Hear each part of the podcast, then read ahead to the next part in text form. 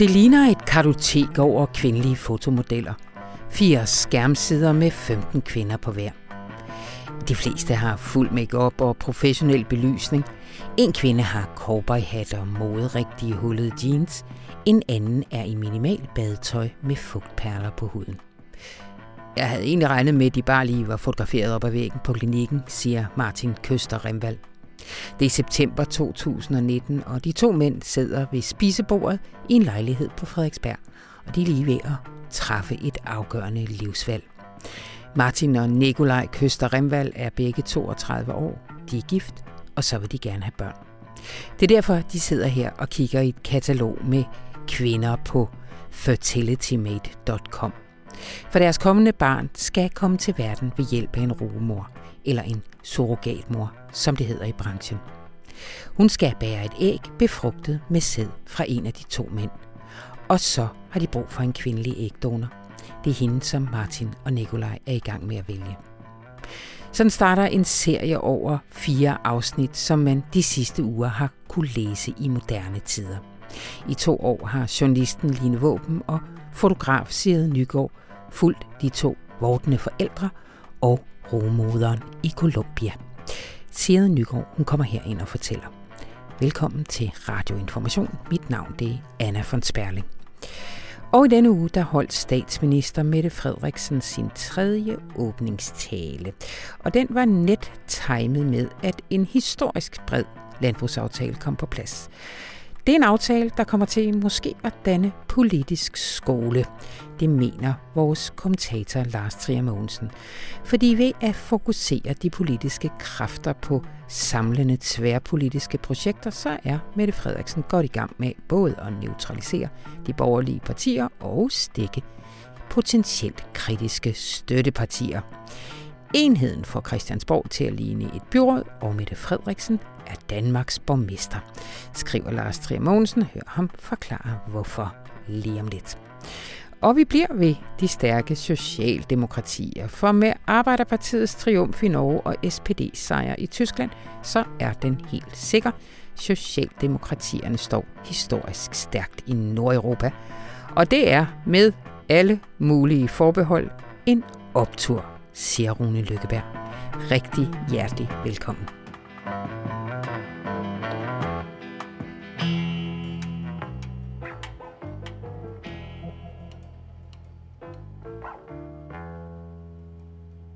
Samarbejdet skal være bredere i Folketinget, og tempoet i lovgivningsarbejdet skal sænkes, så alle kan følge med. Sådan lød budskabet fra statsministeren i hendes tredje åbningstale, der alene fokuserede på initiativer, hvor stort set alle partier kunne være med. Velkommen til dig, Lars Trier Tak skal du have. Du siger øh, i en analyse, du har i onsdagens avis, at konsensus simpelthen er blevet den vigtigste dyd i dansk politik. Ja, det er jo opsigtsvægte med det landbrugsforlig, øh, der blev landet, at det strækker sig helt fra nye borgerlige til enhedslisten. Mm. Og det er jo et udtryk for, at alle partierne ser en stor interesse i, i det mindste bare at være med. For den måde, man ligesom har fået ret snedigt konstrueret hele øh, klimaomstillingen, er, at det ligesom sker etapevis det er ligesom et ord, der går igen og igen, det er, at man skal genbesøge aftalerne ja. i de kommende år. Og der er mekanismen så, at hvis man ikke er med fra start, så får man heller ikke lov til at komme på genbesøg, når de her aftaler rent faktisk kan udmyndtes og blive konkrete. Og derfor er et parti som Enhedslisten i den situation, at selvom at det på papiret er ret svært at se, hvilken indflydelse de har fået, og ja, hvorfor de egentlig går med til øh, en, en så relativt ukonkret øh, landbrugsaftale. Men det er altså den her logik om, at de gerne vil sidde med ved bordet, ikke kun nu, men også i de kommende år. Og på samme måde med Nye Borgerlige, at de i virkeligheden også gerne vil være med for at kunne blokere i virkeligheden for nogle af de ting, enhedslisten gerne vil.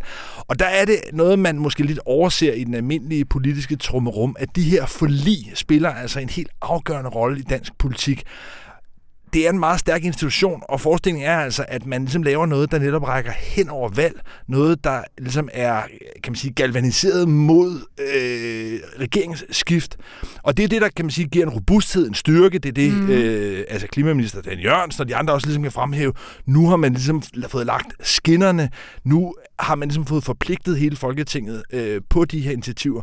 Og det, der altså ligesom er øh, omdrejningspunktet i det, det er, at sådan et forlig, det er noget, der rækker hen over et valg, mm. og udmyndning af det er noget, der ligesom kommer etappevis i de kommende år. Og det gør ligesom, at der er en meget, meget, meget stor interesse for de enkelte partier i at være med, og på den måde bliver konsensus ligesom det nye sådan adelsmærke, bliver den nye dyd. Fordi hvis man ikke ligesom kan blive enige, jamen så øh, sætter man sig selv uden for, øh, for indflydelse. Og det har altså bare en meget stærk jernlogik øh, mm. på partierne. Særligt i den øh, situation, vi er i nu, hvor både Enhedslisten og Nye Borgerlige i virkeligheden er blevet dresseret, disciplineret, ud fra sådan en traditionel parlamentarisk logik. Altså hvad der måtte være ligesom af protestpotentiale mm. hos både venstrefløjen og højrefløjen, er ligesom blevet neutraliseret af, øh, af det her magtapparat, de her gamle institutioner i Folketinget med de her forlig.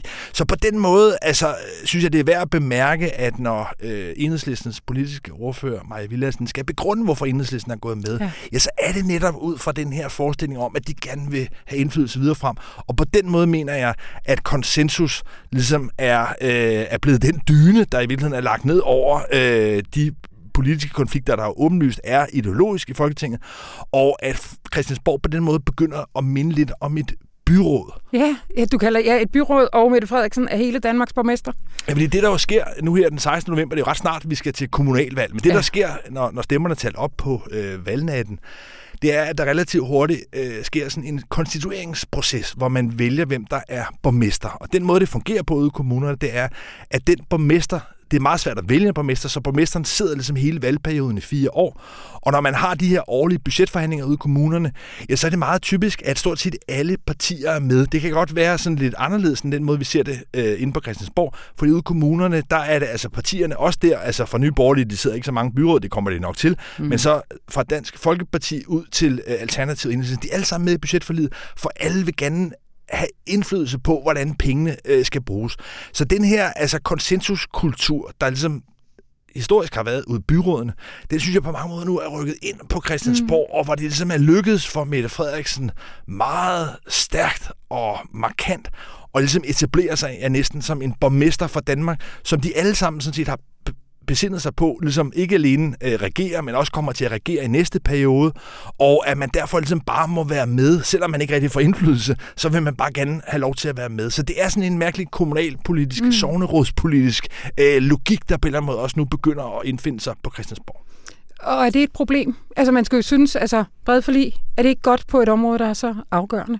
Jo, altså det er jo i hvert fald, kan man sige, den officielle forklaring, ja. og der er ikke nogen tvivl om, at i forhold til øh, rent faktisk at forpligte både erhvervslivet og os som borgere på, hvad er det for nogle beslutninger, der skal træffes i den grønne omstilling i de kommende år, ja, der har man nu ligesom fået sat rammen i hvert fald. Alle kan ligesom, kan man sige, navigere efter det, virksomheder kan investere efter det, og borgerne kan også på en eller anden måde begynde, hvis de skal have udskiftet deres øh, oliefyr, mm. og på en eller anden måde måske begynde mm. at lukke lunden i forhold til, at det øh, vil være nogle andre typer af energikilder, de ligesom skal øh, sætte på. Så det er klart, det har nogle store fordele i forhold til stabiliteten, det her med, at der ikke nu længere er usikkerhed om, hvorvidt man vil leve op til 70% målsætningen, at der ikke længere er usikkerhed om, at det her er ligesom en proces, der nu kører.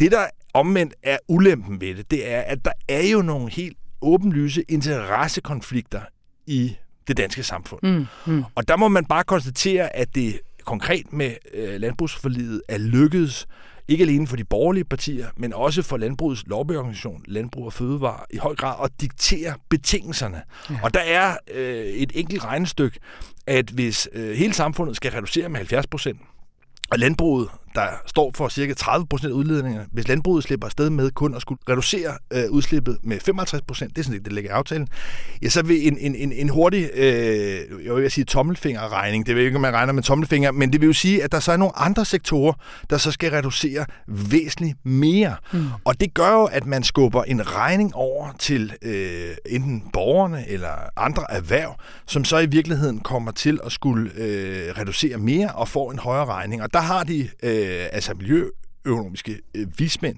og Klimarådet også meget længe konstateret, at de absolut billigste CO2-reduktioner, de ligger i landbruget. Så mm. når man nu vælger ikke at gøre det, og man samtidig ovenikøbet har fundet yderligere 3,8 milliarder kroner i ekstra statsstøtte til landmændene, ja, så skubber man i virkeligheden en regning over andre steder. Og det er klart, det er jo sådan en konflikt, som på en eller anden måde altså bliver øh, pakket væk. Altså man, man, man, man kan man sige, fejrer lidt nogle sådan visne blade ind over mm. nogle af de ene interessekonflikter, der ligger nede under. Så, så derfor er det jo meget... Øh, altså jeg er med på ideen og logikken mm. om, at nu har man på en eller anden måde altså fået forpligtet øh, alle partierne. Det er blevet mainstream, og, øh, og rent faktisk ville, i hvert fald retorisk, realisere mm. øh, klimamålsætningen. Men de interessekonflikter, den kamp, der er om, hvem der skal betale regningen, den kamp, der er om, hvad er det egentlig, der er ret og rimeligt, hvad er det, der er billigst, hvad er effektivt, den har man på en eller anden måde neutraliseret. Og der tror jeg ikke, man skal være blind for, at det er en stor triumf for regeringen, at man ligesom får afelektrificeret hele klimadebatten, som jo ellers er øh, både i form af, hvad folk engagerer sig i og optaget af, men jo også i forhold til, hvad det er for nogle store økonomiske beslutninger, der træffes, er jo det store konfliktpunkt. Og der har øh, Socialdemokratiet og statsminister Mette Frederiksen har haft en meget klar interesse i ligesom at få nedtonet det, få sænket temperaturen i de debatter og konflikter, så man ikke på den ene side får ballade med sine støttepartier, og på den anden side heller ikke får en konflikt med de borgerlige partier. Så derfor er der en meget stor altså sådan magtpolitisk interesse i ligesom at få neddyset det her, og det lykkedes med det her brede forlig, fordi nogle af de her konflikter som der er altså både ude i samfundet mellem forskellige interesser, mm. men jo også på Christiansborg mellem forskellige ideologiske positioner, det bliver på en eller anden måde sådan øh, skubbet væk, og det bliver ligesom øh, i sådan en mindelighed, sådan en hyggelig mindelighed, kan man sige, ligesom bliver, bliver lidt glemt. Og, og, og det synes jeg, øh, kan man sige, slører øh, måske også mange vælgere, det tror jeg nemlig er hensigt med det, det slører lidt blikket for, egentlig, hvor store og komplicerede beslutninger, der stadig forestår ja. på klimaområdet. Man har ja. i virkeligheden ikke rigtig fået, øh, altså kan man sige, taget fagtag med nogle af de virkelig svære beslutninger, og netop nogle af de beslutninger, hvor der er interessekonflikter. Så det her med ligesom at have den her sådan lidt... Øh, måske ja, lidt naiv, hyggelig tilgang til politik om, at man på en eller anden måde man der må kunne blive enige, igen lidt som man gør i en kommunalbestyrelse, det synes jeg er øh, en forvridning, en fordrejning af de egentlige kampe, som politik handler om i forhold til at prioritere altså mellem øh, forskellige befolkningsgrupper, forskellige sektorer osv. Øh, så, så, så det kan godt være, at det fremstår hyggeligt. Det fremstår, kan man sige, altså som, som noget, hvor det er voksne mennesker, der på en eller anden måde kan finde ud af det. Mm. Men i virkeligheden er det øh, lidt et, et, et narrespil i forhold til, at, øh, at man ikke ligesom åben tager de kampe og konflikter, der, der ligger nedunder. Er det ikke også i ret skarp kontrast til stemningen for et års tid siden? Altså, hvor at udmeldingen var, at vi står over for en kæmpe øh, kollektiv udfordring med pandemien. Nu skal vi nok fortælle, hvordan vi kommer igennem det her, og så kan I stå og, og pive over, at det sker hen over hovedet på Folketinget. Og sådan. Altså, er det også sådan lidt politisk post-corona-oprydning. Ja, altså, jeg, jeg synes, der er en, en, en oplagt øh, lighed med corona og en meget øh, skarp forskel. Mm. Hvis vi starter med forskellen, som du lige lægger mm. op til, så er det klart, at den øh, resolute beslutsomhed, man evnede at træffe beslutninger med under corona, hvor man altså på få døgn traf ekstremt vidtgående beslutninger, det må man sige, den, den beslutsomhed er forsvundet. Mm. Øh, fordi nu er det øh, snarere et eller andet meget langsomligt øh, spil, hvor man hele tiden udskyder de svære beslutninger. Så på den måde er der en klar forskel til den måde, man har håndteret øh, altså coronakrisen på, og øh, når den grønne studenterbevægelse og andre ligesom har været ude og appellere til, I har vist, I kan mm. træffe mm. øh, beslutninger, så må man sige, det er blevet skuffet. Det er ikke blevet taget med for corona. Mm. Men den her stemning af, øh, af borgfred mm. på Christiansborg, den her præmis om, at man ligesom må finde sammen alle partierne, det synes jeg ruller videre mm. fra, øh, fra coronaperioden. At, øh, at Mette Frederiksen ligesom har kunnet sikre sig en, et meget stabilt grundlag mm. at manøvrere mm. i Folketinget, fordi der netop er kommet den her dyd om konsensus, at lidt ligesom kan man sige under corona, at når problemerne bliver tilstrækkeligt alvorlige, mm. ja, så må man på en eller anden måde lægge øh, smålige, øh, smålige øh, interesser til side og, øh, og forsøge ligesom langsigtet, robust øh, at træffe beslutninger, som alle ligesom kan se sig selv i. Ja. Så, så på den måde synes jeg, at, øh, at, at Mette Frederiksens altså, øh, attitude er fundamentalt forskellig i forhold til, hvordan hun håndterer corona, og hvordan hun nu håndterer klimaet. Men de andre partier, altså mm. Folketinget, Christiansborg, mm. deres tilgang til magten til Mette Frederiksen, ja, den ser ud ret gunstigt for Mette Frederiksen til ligesom at rulle videre. Ja. Hvis vi lige tager støttepartierne, Jørgen Sten Nielsen han skriver her i, i sin leder onsdag, at forlidet var bredere end smilende øh, på billedet bagefter, og jo ikke mindst øh, for eksempel hos enhedslisten. Du skriver jo også, altså hvis de ikke på en eller anden måde kan øh, sætte sig igennem her på klimaområdet, så må man jo bare konstatere, at de bare er et støtteparti, der vil, der vil hoppe og danse. Vi har jo talt lidt om, haft den her mulighed åben for, at for eksempel her februar, hvis Klimarådet siger, at I har ikke sandsynliggjort, at I kan, at I kan nå målet, så kunne enhedslisten finde på at sige, øh, så støtter vi ikke længere, hvis I ikke, øh, hvis I ikke kommer med, med noget konkret. Tror du på det? Er der, er der nogen Nej, altså Nej. den trussel, den har, synes jeg, afsløret sig som fuldstændig ja. tom efter det her forløb. Fordi hvis enhedslisten ikke er villig til at bringe klimaet op som et kardinalpunkt, altså som noget, man potentielt var villig til at ville vælge en regering på, eller i hvert fald lave så meget parlamentarisk ballade, ja. at taburetterne ligesom ville vakle under ministerne. Hvis ikke klimaet er det, så er jeg meget svært ved at se, at andre øh, forhandlingsforløb skulle kunne blive det. Altså, ja. der er altså to store ting her i løbet af efteråret, som kan give gnidninger, og hvor enhedslisten har været ude at true. Det ene, det er hele den her kamp om ydelser, altså det, som enhedslisten og også SF kalder fattigdomsydelse, altså øh, kontanthjælpsloftet, 225-timers-reglen og den meget lave integrationsydelse. Der er der jo lagt op til, at det ligesom skal, skal genforhandles, og øh, beskæftigelsesminister Peter Hummelgaards attitude har været, man skal lave igen også et bredt forlig, hvor Venstre skal være med. Man er for Socialdemokratiet meget bange for, og vil ændre på de her lave satser, fordi at der er uforholdsmæssigt mange med indvandrer- og flygtningbaggrund, som er på øh, de her ydelser, altså oplagt selvfølgelig integrationsydelse, men også 225 timers reglen og kontanthjælpsloftet. Og derfor frygter Socialdemokratiet, at hvis man ligesom kan sige, som, altså, øh, begynder at slække på, på de her lave ydelser, altså hæve dem, så vil det blive opfattet, det er i hvert fald det, det borgerlige har tænkt sig at føre kampagne på, at Socialdemokratiet ikke længere har den her stramme udlændingekurs, og de bare nu fyrer alle pengene af på arbejdsløse øh, udlændinge. Så Socialdemokratiet står i virkeligheden meget fast på, at de ikke vil hæve de her ydelser, og der er det enhedslisten så har gjort det til et krav, at der skal være et permanent opgør med de her fattigdomsydelser. Maja Villadsen, politisk ordfører, har været ude på sommergruppemødet også efterfølgende, og i virkeligheden tro med at sige, mm. hvis regeringen ikke mødekommer os her, ja, så kan det godt være, at man må udløse et valg. Det må jeg sige, efter det her forløb, mm. vi nu har set øh, med, med, med landbrugsforlidet,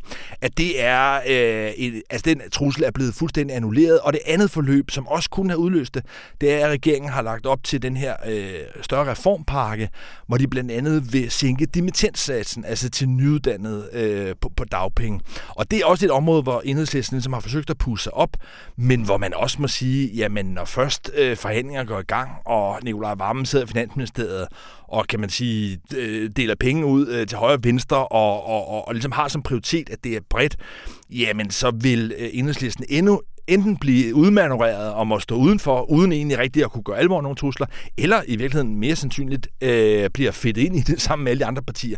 Så på den måde er, øh, er tænderne øh, blevet trukket ud af enhedslisten, eller de har måske snarere selv gjort det, i hvert fald måske også ud fra nogle øh, bedre erfaringer, altså øh, brændt barn skyr ilden tilbage fra hele Thorning-perioden dengang, hvor Johannes Schmidt Nielsen var leder af øh, enhedslisten, hvor man øh, følte sig ydmyget, hvor man altså, kan man sige, blev skubbet ud på et sidespor, og ikke rigtig fik indflydelse. Der har man valgt den her gang under Mette Frederiksen en anden, øh, mere resultatsøgende kurs, hvor man netop insisterer på virkeligheden at ville være med i, i forligene. Men det betyder så bare samtidig også, at muligheden for at øh, protestere og mm. i virkeligheden igen trække nogle af de her interessekonflikter tydeligere op, at den øh, svinder ind. Så jeg synes, at når enhedslisten kan gå sammen med Nye Borgerlige om et klimaforlig, ja. så vil de også kunne gå sammen med stort set alle andre øh, partier, øh, eller i hvert fald acceptere, at de andre partier går sammen, både om at videreføre nogle lave sociale ydelser, og også om at sænke dimittentsatsen. Så på den måde øh, er summen af det, at Mette Frederiksen står meget styrket tilbage, fordi den trussel, der kunne have været fra øh, venstrefløjen, den er blevet øh, annulleret med det her. Det har vist sig, at man er i stand til ligesom at øh, bøffe øh, enhedslisten øh, på plads. Igen også med denne henvisning om, uha, det er store, langsigtede beslutninger, og hvis I vil være med til at genbesøge om nogle år, så bliver I nødt til at være med nu. Det bliver det sidste år. Tusind tak, Lars Trimonsen.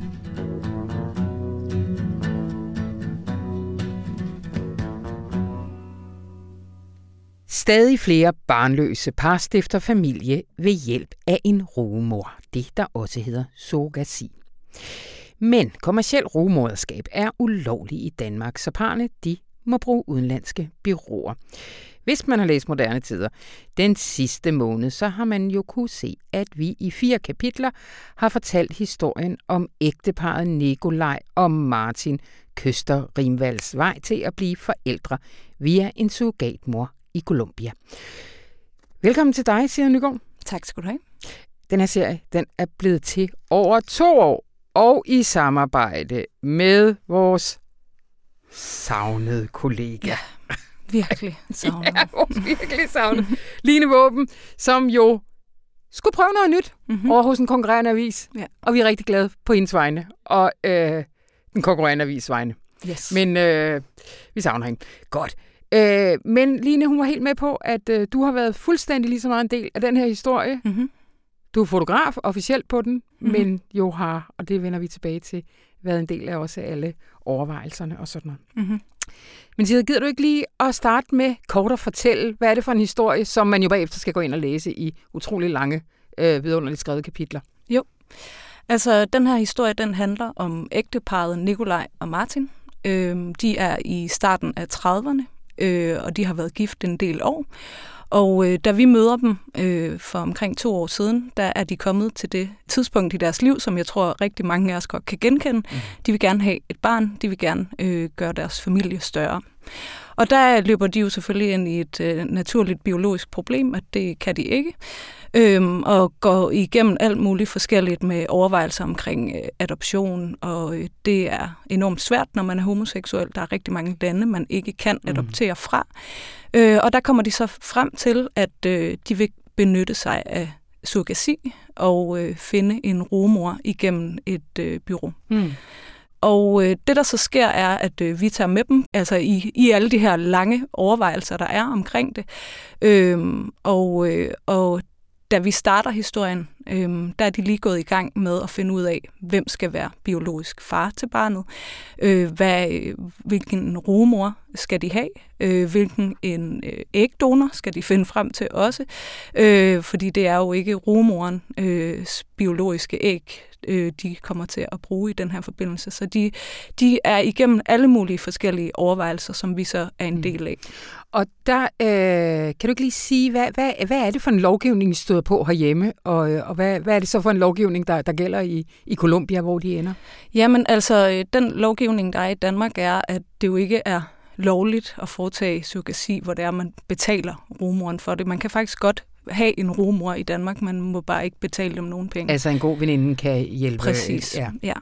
Øhm, derfor benytter de sig af et israelsk bureau, der hedder Tamus, som også har en afdeling i Sverige. Og det er så Sverige, de rejser til og øh, finder frem til øh, rumoren på den måde, mm. og igennem dem. Ja, fordi det er så to kvinder, de jo skal finde frem til. Mm-hmm. Jeg, lige her i, i introen, der læste jeg op fra den første artikel, at der, der, den starter med, at man tror, de sidder og leder efter rumor. Det gør de ikke, de leder efter ægdonor. Mm-hmm.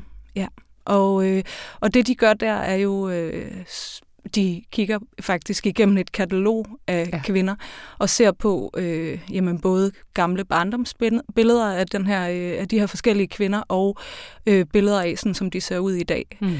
Og der, øh, der sidder de jo så og har nogle overvejelser omkring, hvad er det? Øh, for eksempel kan de se sig selv i nogle af de her kvinder, der er noget, der vil få dem til at øh, kunne genkende sig, sig selv i, kvind, ja. i kvinden. Ikke? Øhm, og, øh, og så selvfølgelig er der en lille tekst. Øh, hvad er det for en person? Hvad er det for en baggrund, man har? Øh, der er selvfølgelig ikke noget navn eller no, noget i den stil, men, øh, men der vælger de så en, en ægdonor. Ja. Hvordan øh, ender de med Karen i Bogota? som surrogatimor? Jamen altså, øh, Karen finder de jo også. Øh, altså faktisk så starter de med at have en anden øh, rumor, mm-hmm. øh, men det lykkes ikke. Mm. Graviditeten lykkes ikke. Og så, øh, så er det så, at, øh, at øh, byrådet tilbyder dem Karen i stedet for. Øh, de har selvfølgelig også en lille tekst om Karen, men de har ja. jo ikke på det her tidspunkt nogen øh, altså kontakt til hende. Det er mm. jo noget, der går direkte igennem øh, byrådet. Ja. Og hvem er Karen så?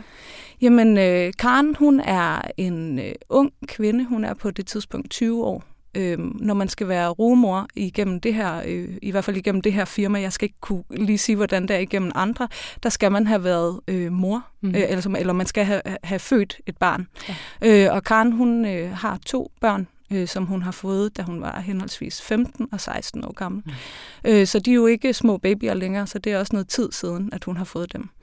Øh, og så, øh, ja, så, så fungerer det sådan, at at de bliver sat op ja. med hende. Ja. Altså, vi har jo været lidt inde på, på deres motiver, og de er jo ret let genkendelige, øh, så det er der måske ingen grund til at dvæle så meget mere over. De store øh, vel spørgsmålstegn øh, for rigtig mange, der læser historien, det er jo, øh, hvad, der, hvad der driver Karen til at øh, gøre det. I har talt med hende også, eller haft kontakt med hende ja. øh, på Messenger. Hvad, hvad skriver ja. hun om sin beslutning? Jamen altså, øh, noget af det, som jeg faktisk synes, der er ret vigtigt ved den her historie, det er, at vi netop har øh, Karen i tale, øh, og man hører hendes side af historien, fordi det er måske noget, man ikke så ofte gør. Øh, og Karen er, øh, når man lige umiddelbart hører det, jamen en kvinde fra Bogota i Colombia, 20 år gammel. Øh, altså det kan jo godt øh, tale ind i alle de fordomme, vi har omkring surrogasi og rum, øh, rumorskabet i det hele taget. Øh, men hun er en... Øh, en ung, stærk kvinde, som godt kan lide at køre øh, på sin motorcykel, som gerne vil starte sin egen øh, restaurant. Mm. Øh, og øh, det er blandt andet det, pengene skal gå til. Øhm, hun øh, bor hjemme hos sin mor på det her tidspunkt, øh, og skal øh, have den her graviditet hjemme hos øh, moren, som så også skal hjælpe hende igennem det. Mm. Og øh, øh, hun har selvfølgelig også et, et ønske om at, øh, at hjælpe Øhm, og det er i hvert fald det, hun fortæller os, mm. at hun øh, har læst den her tekst, altså Nikolaj og Martin har jo skulle skrive en lille tekst om sig selv, øh, at de øh, har en kanin derhjemme, at de øh, bor sammen øh, på Frederiksberg, at de øh, har været gift i så så mange år mm. og så videre. Og hun har øh, læst den tekst og har også en interesse i at hjælpe dem på mm. vej. Mm. Det lykkes. Karen bliver gravid. Ja. Relativt hurtigt. Ja.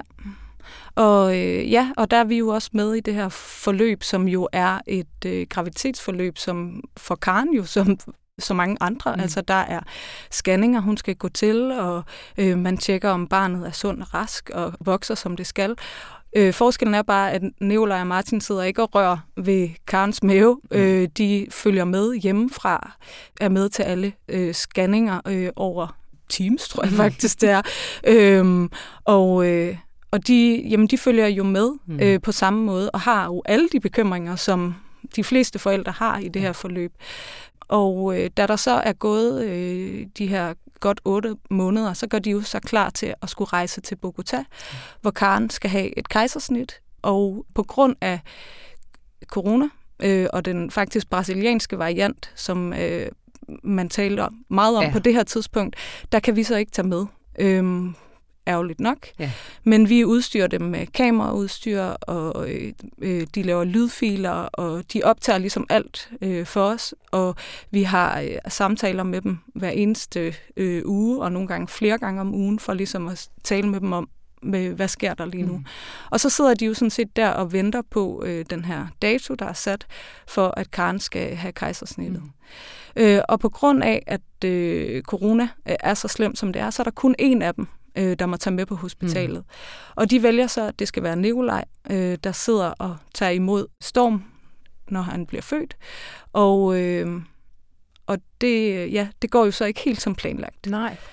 Og det gør det ikke, fordi at øh, det her kejsersnit, der kommer nogle komplikationer. Og man kan sige, at det lille twist, det sætter jo gang i også nogle tanker omkring surrogasi i det hele taget. Ja. Og lad os lige høre, øh, vi har et lille klip, hvor Nikolaj fortæller om, hvad der skete. At vi kommer ud foran hospitalet, og lægen kommer ud og, øh, og fortæller os, at vores søn har det fint. Hun viser os en video af ham, og så siger hun, at Karen har det ikke så godt. Øh, Og så øh, bliver vi jo enormt bekymrede, men hun siger, at, at det handler simpelthen om, at Karens livmorvægt trækker sig sammen.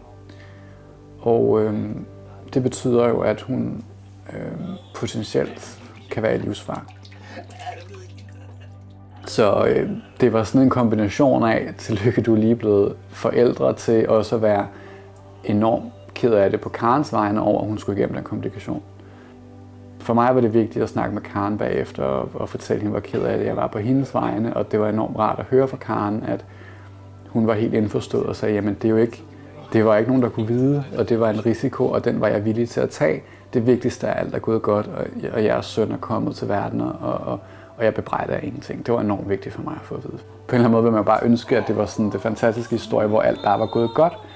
Men på en eller anden måde synes jeg også, det er vigtigt at understrege, at ja, der kan godt gå ting galt, men der er ikke nogen parter i det her, der ikke har været indforstået med den risiko. Øh, og jeg tror, vores romer Karen ville blive enormt fornærmet, hvis man sagde, ej, var hun et offer i det her? Fordi hun ved godt, hvad hun gik ind til, og hun valgte at gøre det på trods. Bortset fra det har det jo været en enormt lykkelig historie i virkeligheden. Og det tror jeg er vigtigt også at få frem. At der godt kan være komplikationer, uden at det betyder, at surrogasi er forfærdeligt, så længe folk bare er vidne om, hvad de går ind til. siger, øh, det må have været en virkelig voldsom oplevelse for, øh, for alle tre. Hvordan, hvordan oplevede I, at fædrene reagerede på, øh, på, på, at det her sker? Det, der er meget vigtigt for, for Nikolaj og Martin, øh, det er, at, øh, at Karen jo hele tiden har vidst, hvad det var, hun gik ind til. Mm.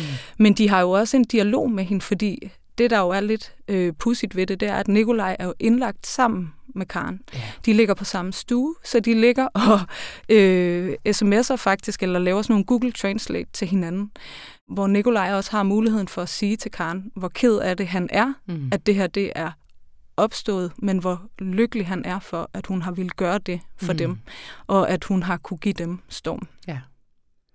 Hun kommer igennem det, men det er, det er en lang proces, og øh, det er, er virkelig tungt. Mm. Æh, så kan de ikke komme hjem med storm. Nej. Og det kan de ikke, fordi at, det, er jo, det er sådan en lille smule kompliceret, men i virkeligheden skal, så, så øh, skal Karen jo øh, for det første skrive under på, at hun ikke øh, er mor til barnet. Ja. Altså man starter faktisk en lille, altså man kan kende det en lille retssag, hvor det er, at Karen skal egentlig bevise, at hun er mor til barnet. Og det kan hun jo af god grund ikke bevise, da det ikke er, er hendes æg. Ja. Øh, men den, hele det forløb omkring advokater og, og det praktiske, som øh, normalt starter der lige efter barnet er født, det kan de ikke komme til, fordi hun er indlagt. Og der er et rigtig langt forløb, hvor de egentlig bare går og venter. Ja. ja. Og selvfølgelig jo både er bekymret for Karen, men jo også enormt gerne vil hjem. Ja. Øhm, og virkelig ja. gerne vil starte deres nye liv derhjemme. Ja. ja. Men de kommer hjem, og I møder dem igen i, på Frederiksberg. Ja. Øh, du, du sådan, du, der ligger her på bordet sådan et meget, meget smukt billede, hvor de tre ligger sammen i en, i en seng, øh, efter at, at Storm er kommet hjem til dem. Altså, det billede, det jo også viser, altså, I har været meget, meget tæt på den familie. Ja, altså, jeg vil sige, det billede, du nævner der, det er Altså, det er taget øh, klokken 5 om morgenen, hvor jeg har låst mig ind i lejligheden og siddet ude i Martin og Nikolajs køkken og ventet på, at øh, Storm skulle vågne, øh, så jeg ligesom øh, kunne kravle op i fodenden af sengen og, og tage det her billede. Ja. Og det er jo meget sådan, det her forløb har været. Ja. Øh, og det er jo noget, vi har gjort, fordi vi har ønsket at være med Altså både der, hvor det har været totalt svært for dem, men også der, hvor det har været de her jamen, selvfølgelig lykkelige øjeblikke, da de, øh, altså nu var vi det så desværre ikke med, da Storm blev født, men altså, at vi har kunne få alle de her refleksioner mm. med i den her historie. Mm. Øhm, så, så jo, øh, øh, jeg, jeg, jeg har stået der i deres fodende, de stakkels mennesker, der vågner op til, til en fotograf der. Men, øhm, men ja, altså sådan, ja. Øh, sådan går det jo, når ja. man følger nogen i så lang tid. Ja. Altså så bliver man jo også lukket ind i et, et intimt rum, mm. hvor man oplever sådan nogle ting sammen. Mm. Hvorfor er det her en vigtig historie for dig? Jamen, øh, jeg synes, det er en enormt vigtig historie øh, af mange årsager, mm. men jeg synes, det er en vigtig debat. Ja. Øhm, jeg synes, at hele det her med at forholde sig til rumorskabet, ligegyldigt om man så er for det eller mm. imod det, synes jeg er virkelig, virkelig vigtigt. Mm. Og der, jeg, jeg tror måske også, at vi havde et ønske om at prøve at nuancere den her debat lidt. Ja. Det er ofte, øh, at man enten taler med folk, når de er kommet hjem, og de jo har glemt alle de overvejelser, de har haft omkring det. Mm. Øh, men vi havde også, som jeg også nævnte før, en, et håb om at få øh, Karen i tale, ja. øh, og høre hendes motivation ja. for det. Øh, og så, så tror jeg, at der er nogle ting, altså, som jeg før nævnte, da Karen bliver syg, og sådan, altså, det sætter gang i nogle følelser øh, ved, ved læseren. Det er i hvert fald det, vi håber. Ja. Hvor man sådan øh, bliver i tvivl nogle gange. Ja. Og måske hvis man havde den øh, øh, tanke inden, at man var dybt imod det, så får man måske en fornyet sympati eller forståelse mm. for Nikolaj og Martins situation. Mm. Men det her med at prøve at fortælle historien øh, lidt øh, bredere, eller ja. lidt mere, jamen, som jeg siger, nuanceret. Og, nuanceret, men også enormt nøgternt. Altså, ja. der er jo ikke fuld af eksperter, der siger, sådan er det, eller sådan er det, og der er ikke fuld af maleriske beskrivelser af, øh, hvad ved jeg, deres øh, enormt store følelser i den ene og den anden retning. Det er jo, I beskriver det, der sker. Ja. Det øh, synes jeg bare er enormt øh, ja. godtgørende for en debat, der tit kan ende i sådan virkelig øh, hæftige positioner og Præcis, følelser, og det, og det har egentlig hele tiden været tanken, at det var det, den skulle. Ja. Og så må folk ligesom derudfra beslutte sig for, hvad de tænker ja. omkring det. Men, ja. men at, som du siger, teksten skulle være så nøgtern som ja. muligt, for at man netop kunne ja, få de overvejelser ja. undervejs. Ja. Og den debat håber vi, der er derude. Vi vil ikke tage den her. Nej, det synes jeg faktisk ikke, vi vil. Jeg synes, folk de skal gå ind og, øh, og læse den. Og så på en eller anden måde prøve at tage den lidt forfra i, mm-hmm. i deres egen hoved. Ja. Skal vi ikke sige det? Jo. Godt. Tusind tak, Selv tak. går.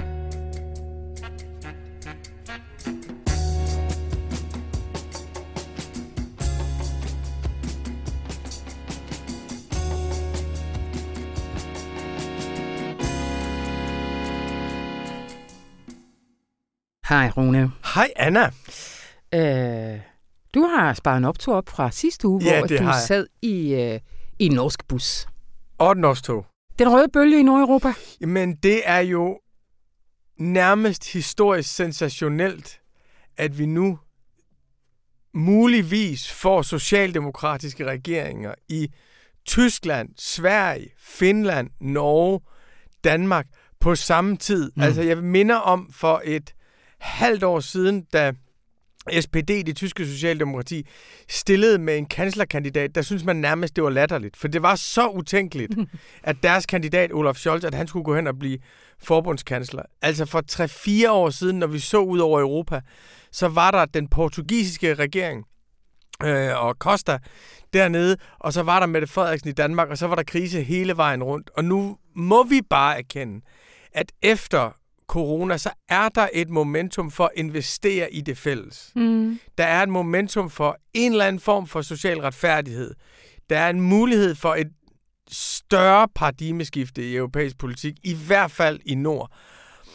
Og så er der alle mulige ting, hvor der som gør, at hvad er det så for en politik, de vil føre, og kan det overhovedet blive øh, lighedsskabende, og kan, er der overhovedet mulighed for store reformer i Tyskland, og er der en venstrefløj, der vil drage dem til ansvar og presse dem? Og er der bevægelse, der vil få noget som helst til at ske? Men forudsætningen for alle venstreorienterede og rigtige grønne gennembrud, det er stærke socialdemokratier. Mm, mm. Så vi kan godt synes, at de er for højreorienterede, for udlændingfjendske og alt muligt andet.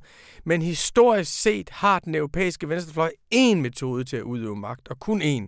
Og det er igennem stærke socialdemokratier. Mm. Hvordan er det coronarelateret? Jeg tror, det overordnet alligevel er sådan, at efter corona, så er der en erkendelse af, at den fælles beskyttelse er vigtig. Det at kunne handle i fællesskab er vigtigt. Det er blevet udstillet, hvor sårbar man er, hvis man ikke har investeret i det fælles. Det er blevet udstillet. Ulighed er ikke længere et abstrakt fænomen. Mm. Uligheden er blevet synlig og tydelig og konkret. Og det er jo det, at der er altid alle mulige forklaringer på valgresultater, og der er aldrig mm. kun én årsag til, at noget bliver, som det bliver. Vi er jo også begunstiget i Tyskland af, at deres borgerlige kandidat er fuldstændig håbløs. Og på den måde er der jo alle mulige forskellige faktorer rundt omkring. Men hvis du holder klimakrisen sammen med coronakrisen, sammen med opgøret med frihandelsglobaliseringen, så kan du se, at der er nogle ret store forskydninger i gang. Mm. Og noget, som i den henseende faktisk er interessant, det er i den her uge, der den britiske premierminister Boris Johnson holdt jo også en tale på det konservatives parti partikongres, hvor han sagde, at nu var det fandme på tide at betale mere i skat. Højere skatter. Mm. Mm. Og et momentum er altid, når modstanderen overtager de andres politik. Mm. Og der tror jeg alligevel på, og, og du kan se, hvad der sker i Europa, altså fælles investeringer, fælles gældsættelse, øh, eller fælles ansvar for, øh, for, for, for gælden. Og der har hele tiden været lidt i tvivl om, hvad vil det egentlig manifestere sig i politisk. Nu ser vi i hvert fald udsigten til et rødt socialdemokratisk Nordeuropa. Kommer det til at trickle sydover? Vi har jo lige fået overstået det tyske valg, og nu ser vi jo frem til det franske. Jeg frygter, at vi får et Europa, som bliver sådan, at nord, det velstående Nordeuropa er socialdemokratisk, og det ekstremt belastede Sydeuropa har en helt anden type øh, regeringskonstellationer. Og at det velstående Nordeuropa derfor vil blive meget, meget påholdende i forhold til at dele både dele indvandrere, flygtninge, udgifter og hæfte for hinandens gæld. Altså at det faktisk bliver en slags asocial socialdemokratisk nordeuropæisk konstellation over for det sydeuropæiske. Fordi hvis du ser på det franske valg, ser det rent ud sagt fuldstændig redselsfuldt ud. Altså Macron, som vi havde meget store forhåbninger til, har vist sig at være de riges præsident. Alt det, han sagde om social retfærdighed og ulighed, har han fuldstændig svigtet. Så det der med at lave store reformer, hvor man skærer ned på den sociale beskyttelse, er endt som bare en forlængelse af nyliberalismen. Så har du Erik Zemmour, som er en fransk høj, stærkt, stærkt højreorienteret intellektuel, som ligesom er det store nummer, mm. den store nye ting. Og så har du stadigvæk Marine Le Pen på Front Nationals højrefløj. Erik Zemmour er mere højreorienteret end, end Ma- Marine Le Pen.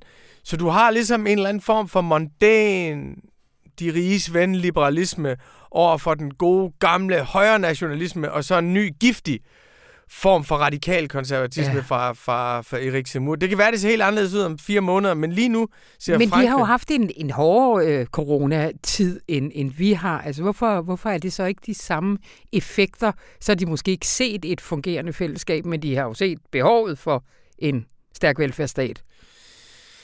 Det ene, der er sket i Frankrig, det er at ham, der hedder Jean-Luc Mélenchon, som har øh, den bevægelse, der La France Insoumise, altså det ubetvingelige i mm. Frankrig. Altså, han er jo meget radikal, så du har ligesom en, og, og han er også radikal på den måde, at han er modstander af EU, og modstander af modstand mod Rusland, og er har opbygget en bevægelse, som er en autoritær venstrefløjsbevægelse. Ja. Hvis du og jeg hørte ham holde en tale, og hans program ville synes fede ting, og sige, at han er en autoritær venstrefløjsskikkelse.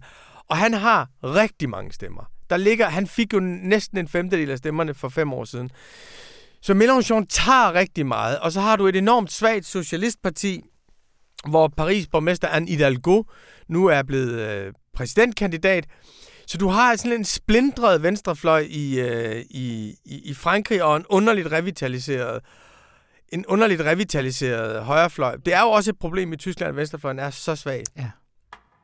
Godt, men øh, vi kom helt bort fra vi kommer ikke udenom, at det her det var utænkeligt for fem år siden. Vi havde begravet de europæiske socialdemokratier. Nu er der kæmpe optur over det socialdemokratiske comeback i Nordeuropa. Optur. Optur. Min far han bliver sur, hvis han hører, at jeg har optur over et socialdemokratisk fremgang. Men det er også derfor, jeg sagde det med, at det er den eneste måde, venstrefløjen har til at udøve magt på. Ja, det er